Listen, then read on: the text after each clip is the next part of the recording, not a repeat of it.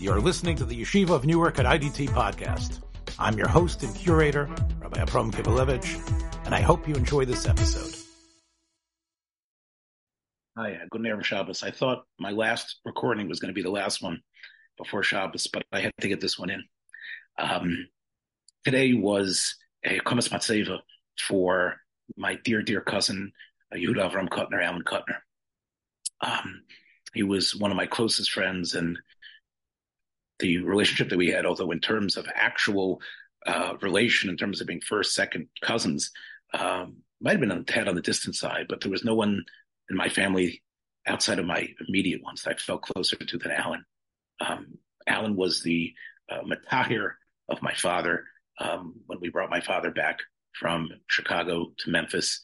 Uh, and he was the person that I called consistently. Um, and he also taught me something. He taught me how to be a loving grandfather.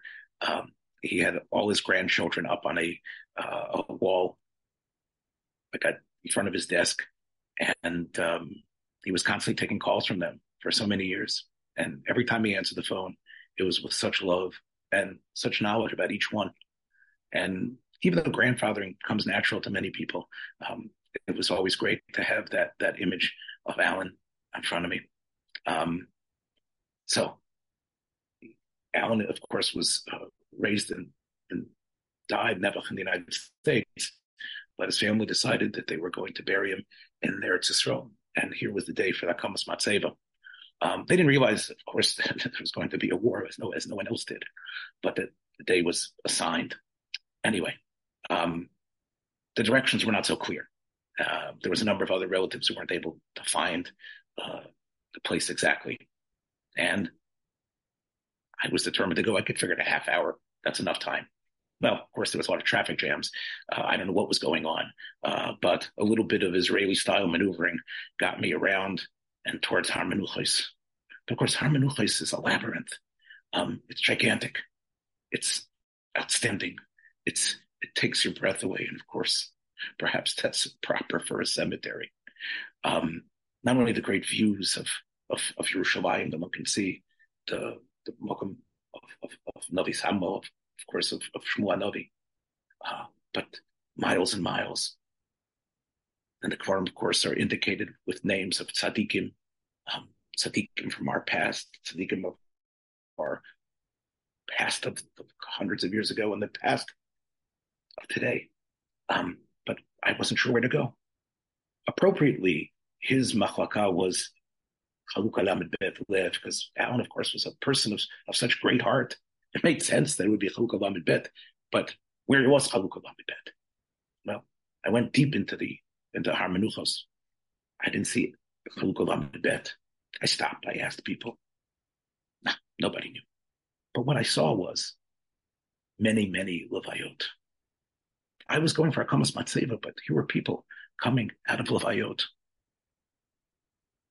and although there was many people dressed in black, perhaps appropriately, there are many others dressed in green, the green khaki uniform of of, of the Tzahal. And I realized that this was a day of funerals, a day of Erev Shabbat where people were being buried, people who had just been killed recently on, on, on the Akrav, the war zone. Well, I still needed to find the place. I didn't want to call Alan's wonderful son of Ephraim too many times. He's busy, of course. Where are you? When we go? So I stopped the car, put it in neutral, and I, I went into an office. Soldier directed me there. Um, and he said, yes, of course. And the Israeli way of giving directions. Oh, Okay, where exactly Amalva? Which which Yamin? The fact there were two, the road actually goes in two different directions. When you do go uh, uh, to the left and then to the right, okay, those directions were probably good enough. But the soldier was with me. Um, he started to speak with me a little bit in English, but I switched to Ivrit. He told me that, of course, he was coming back. He had just come back from the, Sde Akrav. He was burying someone who died right next to him. They were fighting in an assault against the monsters, against pure evil. And the soldier next to him was shot, killed. I'm not sure if he was his friend or not, but he was going to go to the Levaya. He was going to go to Har Hamenuchos. And this fellow is there with a kippah, of course. And I'm telling him, I turned to my son, I love you. We all love you. Every single Jew. And he turned to me. He nodded. He knew that he was on his way. He wasn't going to spend Shabbat like I am with my grandchildren. He was going to spend Shabbat somewhere, somewhere where there were no mattresses, where there was no water, there was no challah, no natilas yadayim. Well then, okay, I decided to follow the, those directions as best I could. Well, I turned and I turned. Maybe the wrong left and the wrong right. And again, I encountered a group of people coming out of from a funeral. I asked them, "Do you know where Chlukalam Bet is?" Of course, one of the fellows said, "Well, it's in Waze. to Shtamish Waze." Okay, everyone thinks that Waze has the ability not only to get you to the to the to the cemetery, but to get you to the exact spot, the exact grotto, the exact cemetery plot. So he's giving me, he says, well, yeah, pressing buttons and trying on. And he's so confused that Waze isn't exactly how to come a bit. All right. I said, okay, let me try again. I turn around and I stop at the place where uh, people stop before they get out of the cemetery to do Natilat Yadayim. So vigilantly, no matter who, they're on their way out of the cemetery at these heart wrenching events. But this is where we stop and do Natilat Yadayim. This is, so there was a sort of a, a building. So I walked in. Three soldiers were there. Three soldiers. And of course, nobody knows anything about where Lamed Bet is. But I tell the soldiers, you know, I just broke down. I said, it's not just Medinat Yisrael that loves you. The whole world loves you. Every Jew all over the world. Know that you're fighting for them. Know that you're our agents. You are our agents to do this, to do this. I guess they were pretty astounded. Some guy nowhere. But they all came close to me. I spoke with them. Whatever sort of brachos I could give. This, I guess, as an old guy. And I told them that, you know, how, how, how I'm in pain for them. That you guys have to go back. That you won't have Shabbos. Three fellows. Three fellows and I could see that as much as tough as they were, it probably meant something. It meant so much to me. I was lost, but uh, as they say, an amazing grace. Boy, was I found. Well, anyway, back back to the office. I came up with this idea. I said, "Well, you didn't find Chilik I said, "No." He says, "You have to go about it." He gives me the same directions again. So he has a little notebook in front of him. I take a pen. I say, okay, listen. Up." Okay. I said, can you draw me a map? Okay, no. I said, no, I'll draw the map. So I draw in my crude way. Okay, up here, yes. Oh, now I get it. It's that other turn. Ah. So I was able to get up after we drew the map. They go up there and find the Beis HaKvoros, to find, not the Beis HaKvoros, to find the grotto, to find the exact Chalukah Lamed Bet. I was already 10, 15 minutes late. It felt like I was at some sort of Smokey and the Bandit film, like driving up there and shooting in there. Um, and uh, I stopped the car, put it in neutral, and I was able to join um, the family, my family, around one of my closest friends. I, I sat with, I stood next to Rav Yudi Silver and he had a small